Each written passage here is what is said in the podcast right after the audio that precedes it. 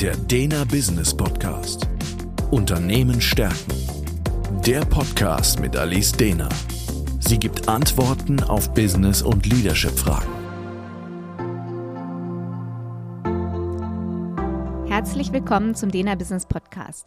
Mein Name ist Alice Dehner und heute spreche ich über virtuelle Führung. Die Frage ist nicht mehr ob oder ob nicht, sondern wie.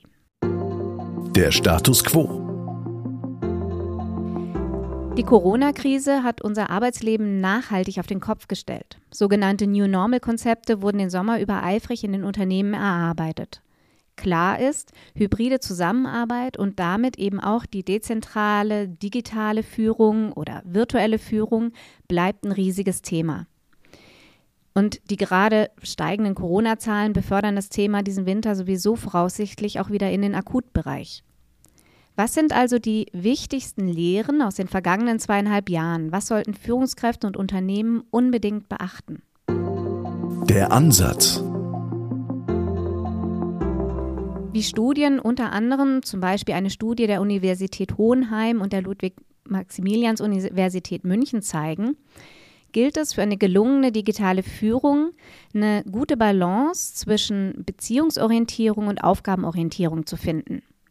Das scheinen jetzt erstmal zwei Gegensätze zu sein, die sich einander ausschließen. Denn bei der aufgabenorientierten Führung werden eben Aufgaben durch die Führungskraft verteilt und getrackt, also mit einem starken Controlling versehen, was entsprechend die individuelle Arbeitsplatzautonomie natürlich einschränkt.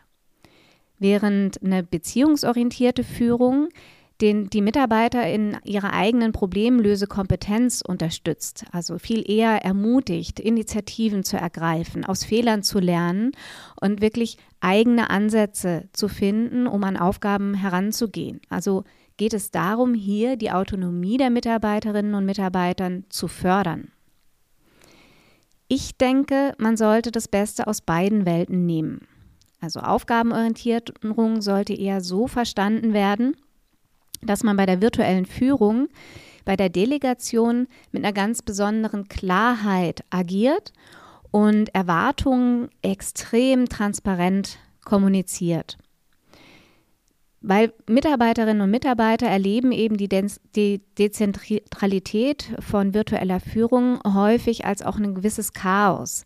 Äh, dadurch ergeben sich Unsicherheiten und was Sicherheit gibt, ist immer wieder die Struktur. Und die kann man eben durch diese Idee von Delegation in einer besonderen Klarheit und einer transparenten Kommunikation von Erwartungen geben, sodass man dann innerhalb dieses sicheren Rahmens der Struktur die Gewichtung dann sehr stark auf die Beziehungsorientierung legen kann. Das haben viele Führungskräfte für sich auch definitiv in den letzten zweieinhalb Jahren erkannt. So gaben laut einer anderen Studie, in der eben Führungskräfte befragt wurden, 35 Prozent dieser Führungskräfte an, dass sie vor dem Hintergrund der neuen Erfahrungen der letzten zweieinhalb Jahre individueller auf die Mitarbeiter eingehen wollen. 25 Prozent wollen eine persönlichere Beziehung zu den Angestellten aufbauen und 39 Prozent haben wirklich vor, flexibler zu werden in ihrem Führungsstil. Und ich glaube, das sind alles deutliche Anzeichen, dass diese Richtung von, ich gebe einen guten Rahmen, eine gute Sicherheit vor und gebe dann viel Wertschätzung und viel Gewichtung auf die Beziehungsorientierung, das Mittel der Wahl ist. Wie kann das aber bei der digitalen Führung funktionieren? Was gibt es hier für, konkretes Handwerkszeugs? Die Lösung. In einer vorherigen Podcast-Folge habe ich schon mal ausgeführt, dass es bei der Beziehungsorientierung immer darum geht, eben mehr Vertrauen zu entwickeln. Und dafür ist eben die Professionalisierung der Kommunikation in meinen Augen enorm wichtig. Es ist wichtig, auf andere einzugehen und Kommunikation eben nicht zu betrachten wie zwei nebeneinander stehende Monologe, sondern Kommunikation sollte wirklich aufeinander aufbauend gestaltet sein. Das heißt, dass ich wirklich auf das eingehe mit dem, was ich jetzt sage, was der andere zuvor gesagt hat. Neben diesem Wie und dieser Professionalisierung in der direkten Kommunikation gibt es in der Arbeitsorganisation im Unternehmen und innerhalb von Teams aber auch wichtige Aspekte zu beachten, die in der digitalen Führung Relevanz haben. Denn einfach nur das System, wie es live vor Ort funktioniert hat, online zu schalten, ist oft zu kurz gedacht. Als erstes lohnt es sich, die Meetingstruktur anzuschauen. Laut Studien wird äh, von Mitarbeitern die wahrgenommene Distanz zu ihrer Führungskraft zum einen geprägt durch äh, den Eindruck von Status, den man hat, und den Eindruck von der Autorität, die die Führungskraft ausstrahlt. Also wie autoritär führt die Führungskraft, aber eben auch ganz deutlich durch die Häufigkeit des Kontaktes. Das heißt, je häufiger eine Mitarbeiterin oder ein Mitarbeiter Kontakt zur Führungskraft hat, desto kleiner wird die Distanz wahrgenommen. Das heißt, desto eher wird dieses vertrauensvolle Verhältnis aufgebaut und gelingt die Orientierung der Beziehung. Da jetzt bei der virtuellen Führung der Kontakt eben immer explizit gesucht werden muss und nicht ganz zufällig auf dem Gang entstehen kann, ist das wichtig zu beachten. Denn es zählt am Schluss nicht unbedingt die Summe der Zeit, die ich mit einer Person verbracht habe, sondern wirklich die Summe der Kontakte. Man sollte also, wenn man digital führt, darauf schauen, eher kurze Meetings zu gestalten, die sehr fokussiert sind und dafür sich häufiger zu treffen, also eine regelmäßigere Kontaktfrequenz herzustellen. Und definitiv sollte neben Meetings, die ich jetzt mit einem Gesamtteam halte, natürlich auch noch äh, viele Einzelkontakte stattfinden, sodass ich da wirklich ein gutes Mix habe und wirklich immer wieder den Kontakt zu den einzelnen Mitarbeitern aufbaue. Dann, um jetzt wieder diesen sicheren Rahmen herstellen zu können, also dass äh, die Häufigkeit der Kontakte geht Richtung Beziehungsorientierung für den sicheren Rahmen, ist es total wichtig bei Meetings, ähm, diese immer abzuschließen mit sehr gut formulierten Ergebnissen und Erwartungshaltungen in Bezug auf Aufgabenverteilung. Das heißt, dass wirklich konkrete Maßnahmen am Schluss getroffen werden oder entschieden werden. Das klingt jetzt wahnsinnig lapidar, ist es aber oft nicht. Also wie oft werden Meetings beendet mit man müsste jetzt, man könnte mal. Das sind all die Dinge, die am Schluss so zäh werden, weil wer ist mit Mann jetzt eigentlich genau gemeint? Und hier wirklich diese Klarheit zu schaffen über die Struktur, über eine gute Formulierung von Ergebnissen, Erwartungen und Aufgaben. Und da diese Aufgabenorientierung reinzubringen.